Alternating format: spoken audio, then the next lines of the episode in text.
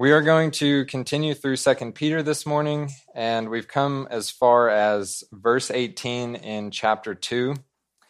We are going to actually finish up chapter 2 this morning. It's been a few weeks uh, coming, but we are going to get through chapter 2, and then we'll probably break into chapter 3 a little bit. Verse 18 says, For when they speak great swelling words of emptiness, they allure through the lust of the flesh, through lewdness the ones who have actually escaped from those who live in error. Now, if you remember back last week, we are talking about these false teachers that will creep into the church, bring in destructive heresies, bringing these destructive heresies alongside the truth.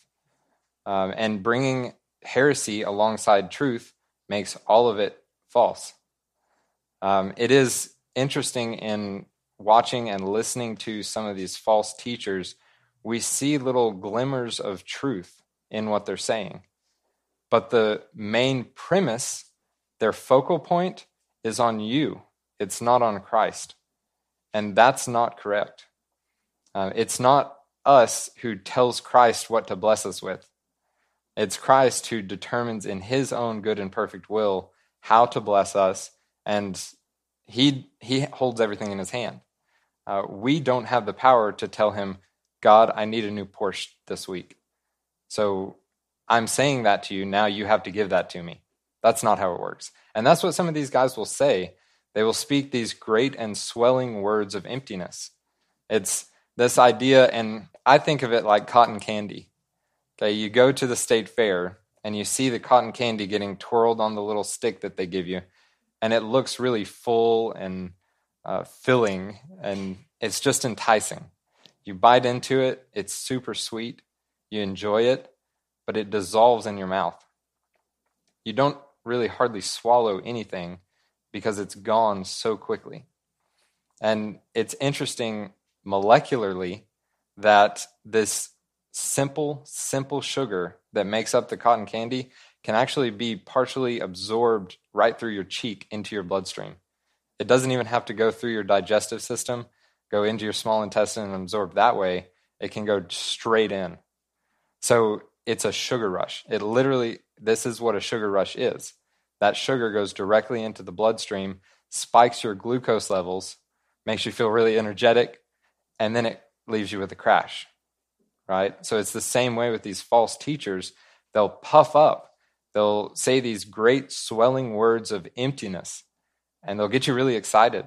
It'll get you on this spiritual high, and then it'll leave you with a crash because there's no substance to it. You're still hungry for the word, for God, after you get done taking in what they give you. And so that is who we're talking about here. For when they speak great swelling words of emptiness, they allure through the lusts of the flesh, through lewdness, the ones who have actually escaped from those who live in error. Now it says that they allure through the lust of the flesh, through lewdness.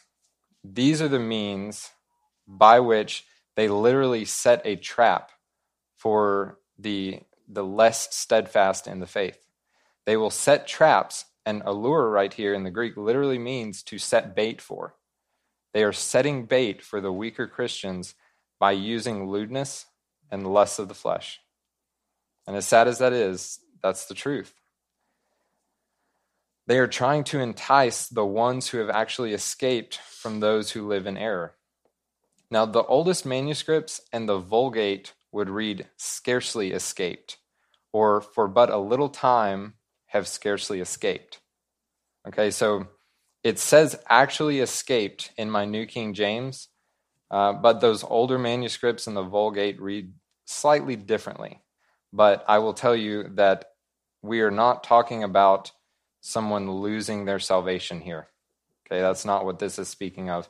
This is speaking of the false teachers trying to allure somebody who has seen the truth but has not fully accepted Christ as their Savior. And he clarifies that in the next couple of verses. So we'll look at that. The ones who have actually escaped or scarcely escaped from those who live in error. 19 While they promise them liberty, they themselves are slaves of corruption. For by whom a person is overcome, by him also he is brought into bondage. these false teachers will promise you liberty. They will say, hey, like, what is this antiquated stuff you're teaching? Like, we are no longer bound by this. Surely God knows in his omniscience that um, culture has changed, right? So we are no longer bound by what the Bible tells us, but there are new rules for culture now. Um, they promise liberty. You don't have to live by the rules given to you previously. Uh, come with us and we'll show you a better way. So, in promising liberty, they actually lead people into bondage. Um, and it says here, I'm not making this up, that they are actually slaves of sin themselves. So, how can someone that is a slave to sin themselves lead someone else out of sin? It's not possible. Um, and even me standing here this morning, if I'm in sin, how can I lead you out of sin? But it's not me that leads you out of sin. It's Christ who works through something that I might say. And so Christ, being without sin, can lead you out of sin. But these guys, they are literally, it says here, they are slaves of corruption. Literally slaves. They cannot break out of that. For by whom a person is overcome, by him also he is brought into bondage. So the same thing that that overcomes you is what brings you into bondage. It says in verse 20, For if after they have escaped the pollutions of the world through the knowledge of the Lord and Savior Jesus Christ, they are again entangled in them and overcome, the latter end is worse for them than the beginning. So here, Peter is describing false Christians. Okay, it's these people that come into the church, look spiffy on the outside, but on the inside, they are not reborn. They are still living their previous lives. Um, and he'll he'll go back and clarify his position on this in a couple of verses again and really, this whole verses 18 through 22 is talking about this same issue. So when we finish going through verse 22, we'll go back and we'll read the whole thing so you get a better idea of the entire sense of the passage. Uh, For if, after they have escaped the pollutions of the world through the knowledge of the Lord and Savior Jesus Christ, they are again entangled in them and overcome, the latter end is worse for them than the beginning. They escape the world through knowledge. Okay, these are the false Christians. They have heard the truth about Jesus Christ, about his coming, his death, his resurrection, and um, how that can impact their lives. They've heard that. The knowledge is there. But remember, knowledge is not what saves us, it's the application of the blood to our lives. That is what actually saves us. So they have the knowledge part. That part has been granted to them by God. They have escaped the pollutions of the world through knowledge of the Lord and Savior Jesus Christ. But if they are again entangled in them, referring to the pollutions of the world, and overcome, the latter end is worse for them than the beginning. So these false Christians that we're talking about revert back to the ways of the world and back to that which they had a chance to be permanently saved from. They're going back to those things that they knew before. They knew the truth, but they turned away from it. And the scripture says the latter end is worse for them than the beginning. For it would have been better for them not to have known the way of righteousness than having known it to turn from the holy commandment delivered to them. That's harsh. That's not me saying that. That is the Holy Spirit through Peter writing these words. And it is sobering to look at this and understand how harsh it actually is. The Holy Spirit is harsh to these false teachers. Okay? And their judgment is coming. And Peter, again, will talk about that. He talked about it uh, last week, I believe it was, and he will talk about it again in chapter 3. The latter end is worse for them than the beginning, for it would have been better for them not to have known the way of righteousness than having known it to turn from the holy commandment delivered to them. They've heard the truth and they've ignored it. They put it aside and they're following their own lustful desires. Now, people ask about this um, hypothetical man on an island who has never heard of Jesus Christ. How does God judge that man? Well, I see some indication in this passage that maybe God knew that that man wouldn't accept him, that that man would turn away from the truth, and he is saving some judgment from that man. This indicates that that is a possibility. So I'll I'll leave you with that thought, but it is interesting to me to to consider that side of it, um, rather than judging that man more harshly. God is showing mercy to that man. It's a possibility. For it would have been better for them not to have known the way of righteousness than having known it to turn from the holy commandment delivered to them. But it has happened to them according to the true proverb a dog returns to his own vomit, and a sow, having washed, to her wallowing in the mire. Earlier in verse 12, Peter compares these false teachers to brute beasts. Okay, and now he's specifying that they are like dogs and like pigs. Okay, again, harsh language. These people, these false Christians, have cleaned up on the outside, but they remain unchanged on the inside. A dog can get super muddy. We have a little Chi Chi, a little Chihuahua Chinese crested mix that runs out when it's real muddy outside, just gets it everywhere in the house. Okay. And he can get just disgusting, all muddy up and bring it in the house and whatever. We can clean him up, get him all prim and proper, and the next day when it rains, he'll he'll be out there doing it again. You can clean them up on the outside, but you can't change the nature of them. They will always run back to that mud puddle, track it all inside the house. It's the same way with the pig. You know, we've got these show pigs, and you know, I went to Tarleton, so the agriculture scene is is very heavy there. Um, and you've got these show pigs all day. They wallow around in the mud, and this literally their own feces. And you take them out to a show, you clean them up, you get them looking real nice, okay. But when you bring them back to their pen, what's the first thing they do? They run back to the mire.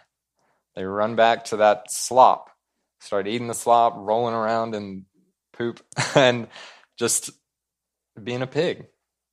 And you can't take that propensity out of them.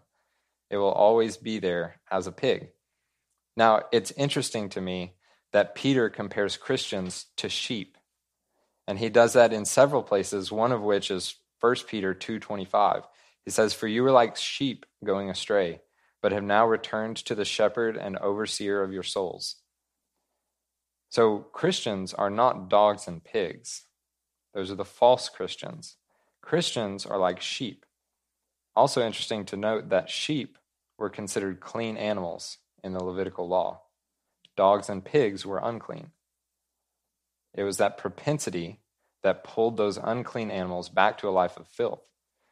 You never have to worry about a sheep eating its own vomit. Never have to worry about it rolling around in the in feces and puddles. It's a sheep. It eats grass and it poops. That's basically all it does. So, in comparing the Christians to sheep, Peter is separating out the true Christians from the false Christians. But it hap- but it has happened to them according to the true proverb. And here he actually quotes from the book of Proverbs, Proverbs 26:11, a dog returns to his own vomit, and a sow having washed to her wallowing in the mire. Now, the dog or the pig would actually have to become a new creation to stop wanting to eat their own vomit and wallow in their mire a new creation. That exact language is used in the scripture to describe what happens to a Christian. When you're reborn, you are a new creation in Christ. And that is when we lose that old nature, the propensity to go back to the things in the world. We lose that nature and we're replaced with the Holy Spirit, the Spirit of Christ. And that is then what indwells us. And then we can escape that propensity to run back into the world and we can live as Christ lived. Now, um, chapter 3, we're going to dive into chapter 3. And Peter is going to address the readers as beloved. He's going to do it four times in this chapter. We won't get to all of them this morning. But we are the beloved. He's writing to Christians, and of which we are some. So the first time he uses beloved, he says, Beloved, be mindful. So be mindful of this specific thing that he's going to say, be mindful of. The second time he says, Beloved, don't forget. So stay in remembrance of. The third time, beloved, be diligent. The fourth time, beloved, beware. Now that gives us an interesting flow to this chapter. And we'll move through the first part of it this morning and get to the next part next week. Verse 1. Now remember where we just were. Remember where we're coming from. This is continuation of the thought. He says, Beloved, I now write to you the second epistle, in both of which I stir up you, your pure minds by way of reminder. Now, this is evidence that Peter also wrote Second Peter. Um, it's it's very evident that he wrote both of them. Some books we're not as sure about. This one we're we're quite sure. Beloved, I now write to you this second epistle, in both of which I stir up your pure minds by way of reminder. Now he uses this term stir up, and that is the same phrase that he used in 2 Peter 1:13 that we looked at a couple weeks ago. Uh, he wants his reminders to cause these believers to bring back into focus the things that they already know. He's reminding them to stir them up, jostle them, wake them back up to the truth. And it's not that they don't know the truth already, they've already been delivered the truth. He's just reminding them, bringing it back into focus. Remember, we talked about dozing off in the car? Your head starts bobbing, and you're like, ugh, what am I doing? you're drifting off a little bit. He wants to bring you back into focus. That's the same, same little phrase he uses here, which I stir up your pure minds by way of reminder. And you do have a pure mind. Now, that mind is the mind of Christ. It's your other mind that gives you issues. So as long as you you keep with that pure mind, the mind of Christ, no issues. Um, by way of reminder, again, he's presenting things to them that they already know. Uh, it is safe to remind them of the truth. Verse 2 that you may be mindful of the words which were spoken before by the holy prophets and of the commandment of us, the apostles of the Lord and Savior. Now, verse 2 gives us his reasoning for reminding these Christians about these things. Okay, so he says, I want to remind you and stir you up uh, by way of reminder that you may be mindful of the words which were spoken before by the holy prophets. He wants to bring those things that the prophets have already delivered them back into their minds. And also, one more thing, and of the commandment of us, the apostles of the Lord and Savior. So the things that the apostles had already written to the church, he wants to bring back into reminder. Now, remember that the apostles didn't make these things up. The apostles experienced Jesus in the flesh. They experienced Jesus' early ministry, and they delivered to the churches uh, orally and by their written word the things which the church should carry out directly from the mouth of Jesus. So, Peter is now striking up their remembrance of one, what the holy prophets said, and two, what the apostles of the Lord and Savior have said. So the commandments of the apostles. Verse 3 Knowing this first, that scoffers will come in the last days, walking according to their own lusts, and saying, Where is the promise of his coming? For since the fathers fell asleep, all things continue as they were from the beginning of creation. Now, it says that scoffers will come in the last days, walking according to their own lusts. So they don't have biblical or scientific proof of the position that they take. And they, they really take a naturalistic position. And we'll talk about uniformitarianism in just a second.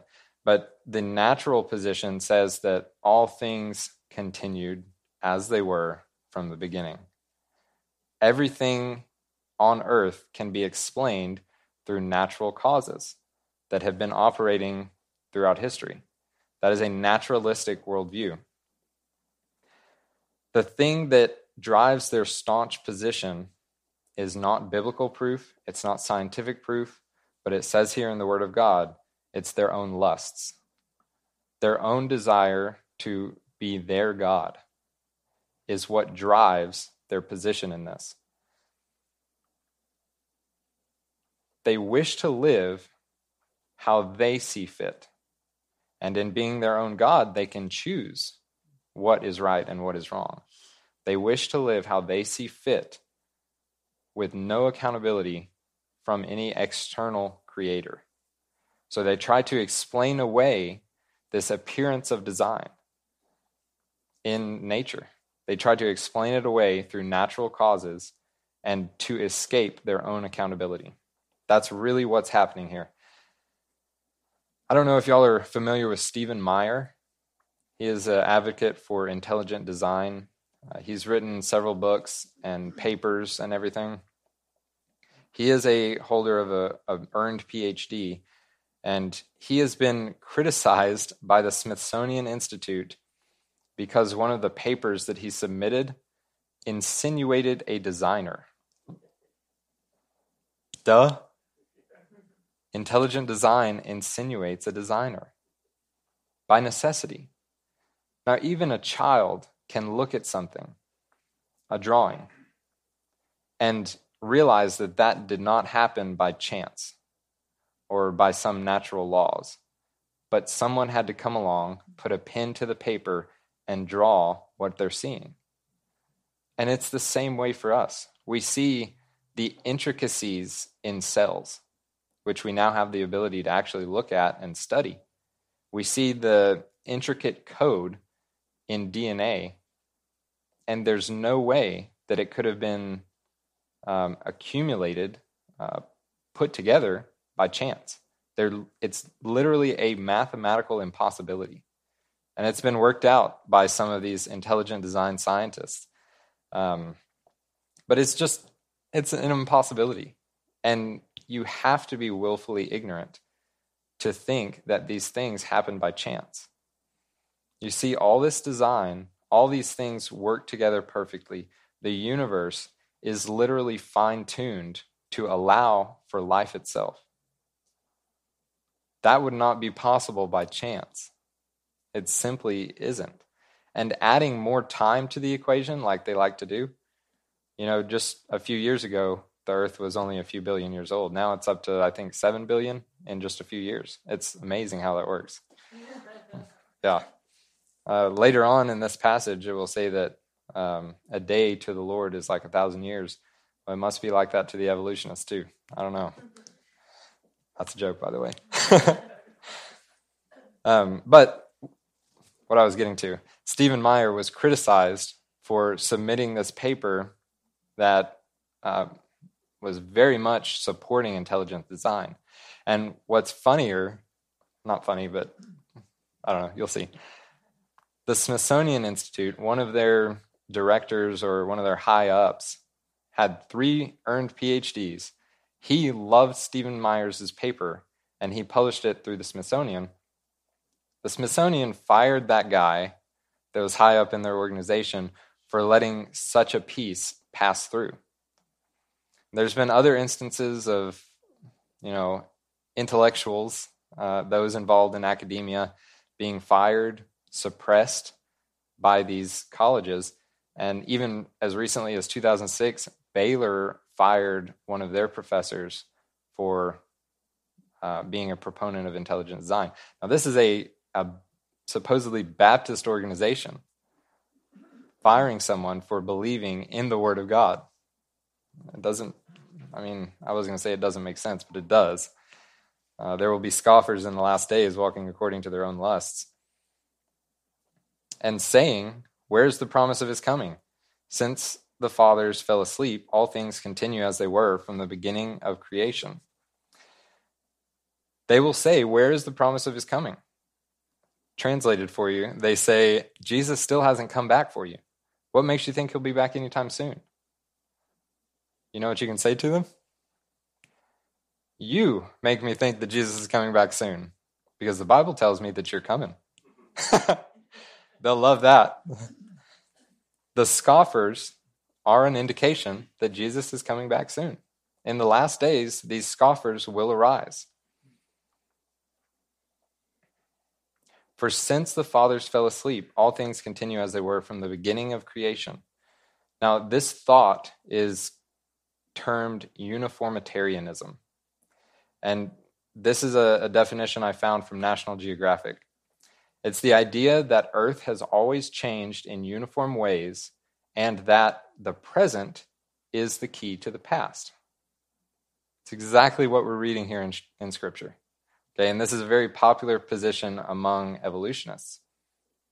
This is how modern scientists try to understand the world and the world's history by looking at present processes and trying to um, expand those back in time to account for everything that has happened since then, since creation, which of course they don't believe. But there's a problem with this theory of uniformitarianism. And the problem lies in its assumptions, in this huge, glaring assumption that everything continues as it has always been. And we know and by the way, a lot of cultures around the world know that there was a big flood that happened. And I believe that that changed much of how the world operates, much of the physical structure of the world that we know today. Now, again, we'll, we'll touch on that here in just one moment. Verse 5 says, For this they willfully forget that by the word of God the heavens were of old and the earth standing out of water and in the water, by which the world that then existed perished, being flooded with water. Now, Peter very overtly brings in the flood of Noah. Uh, and he did so before in talking about baptism. He really loves the flood. You know, he was a fisherman, so he's been around water his whole life. So the flood, I think, kind of struck a chord with him. So he uses the flood to explain a lot of things. And here he's he's saying that for this they willfully forget that by the word of God the heavens were of old and the earth standing out of the water and in the water. By the word of God, God literally spoke the earth, the water, stars, light, everything into existence. Bara, the Hebrew for create, but this word specifically means created from nothing. God created from nothing everything that we experience around us. And so um, the flood, he, he continues in verse 6 by which the world that then existed perished, talking about the flood being flooded with water. The flood changed things on earth. The antediluvian world, the world before the flood, was a very different place. And there are a lot of scientists, Christian scientists, who try to understand it and there's a time and place for that. And I think it's interesting, personally, to see all their findings. But the most sure way that we can learn about the pre flood world is through the Word of God. It is the inerrant source on pre flood world.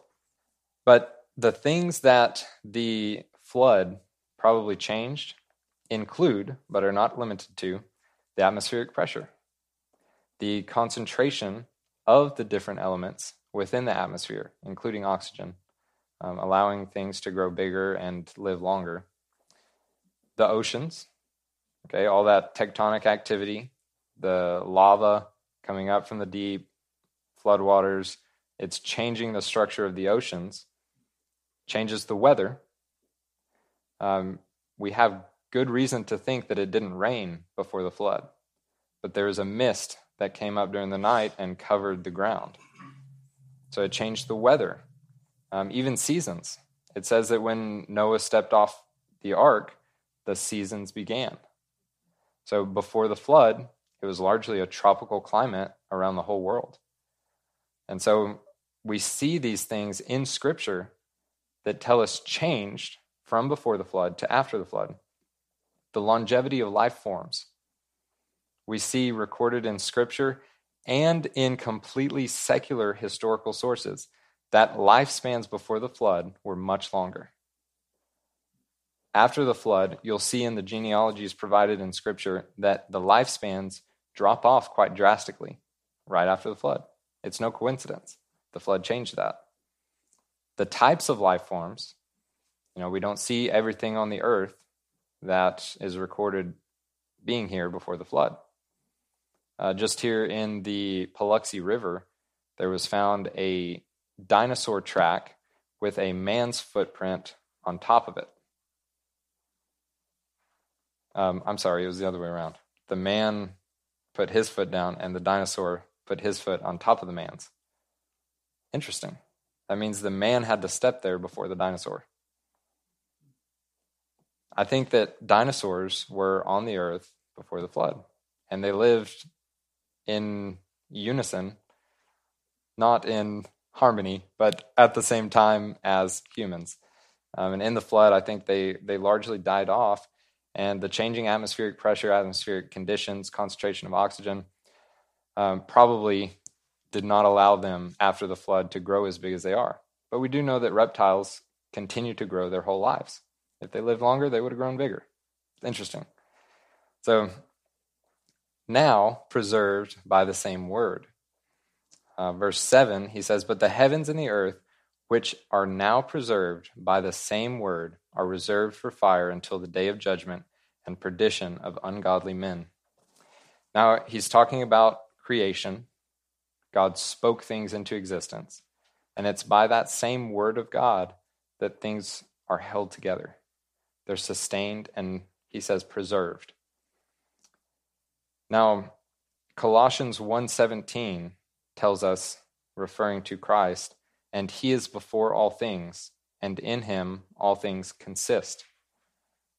The word consist means to cohere. In him all things cohere, are held together. And this is a mystery in the secular scientific community.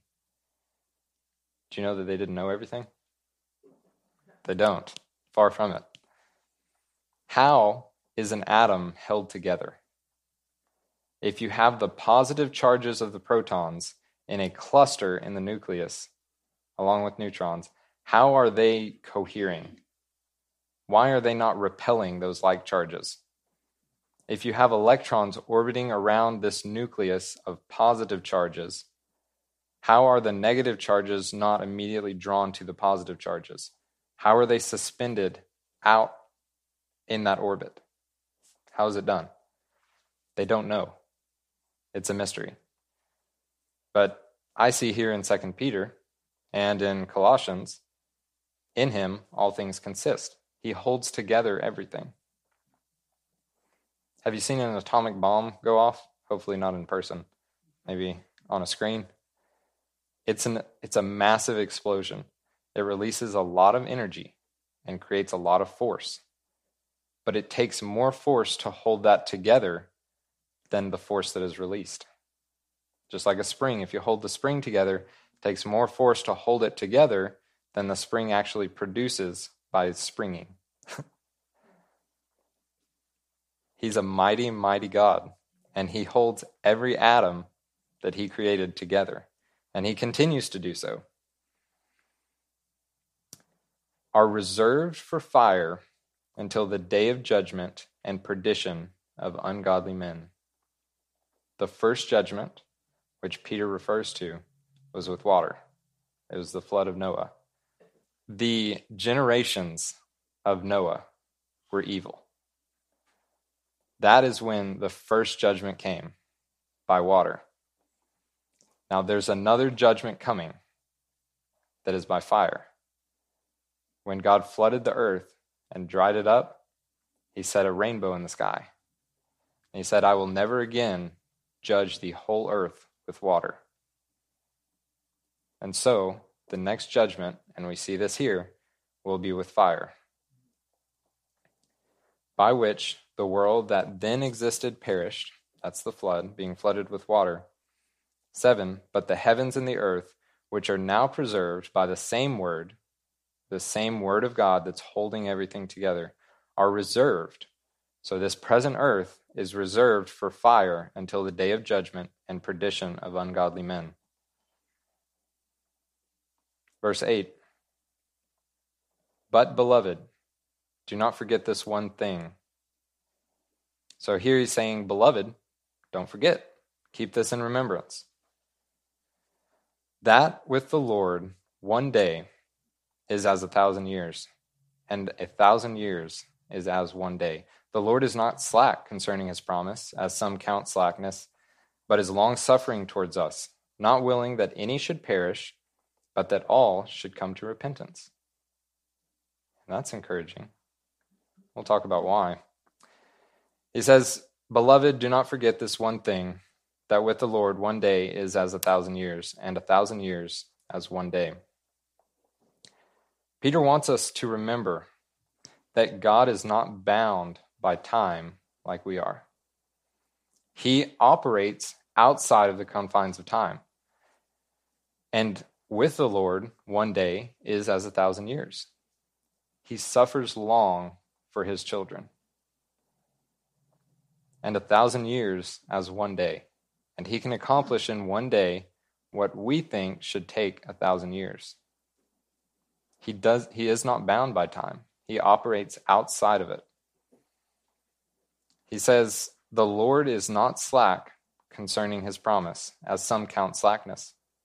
Now, thinking within the boundaries of time, we may see this judgment that's being spoken of as taking a long time to come to fruition, right? And I, I don't blame you for thinking that way. That's how we operate. We operate in time. To us, it's taking forever to get this judgment underway. But God is right on time, and He's in complete control. And He actually uses time to serve grace. Further, it seems that God measures time morally, not with a clock, not with a calendar. Let's turn to Matthew 24 real quick. Matthew 24, verse 28 says, Forever, for wherever the carcass is, there the eagles will be gathered together. Now, this is Jesus speaking of the timing of his coming.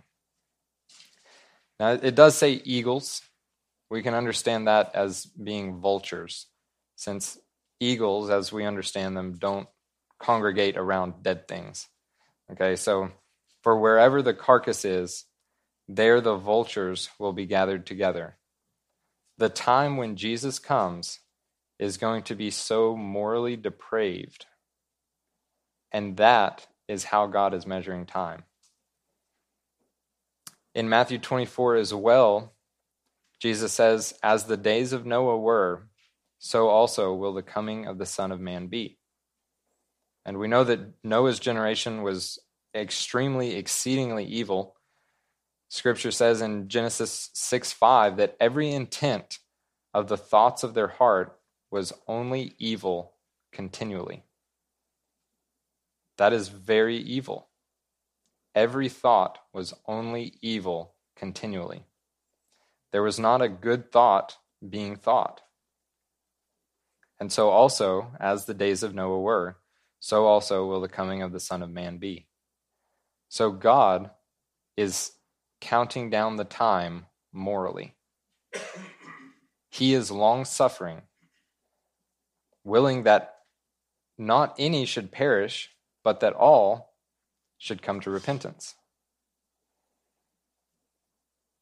He's long suffering towards us, not willing that any should perish, but that all should come to repentance. God is literally using the time that He created to dish out His grace.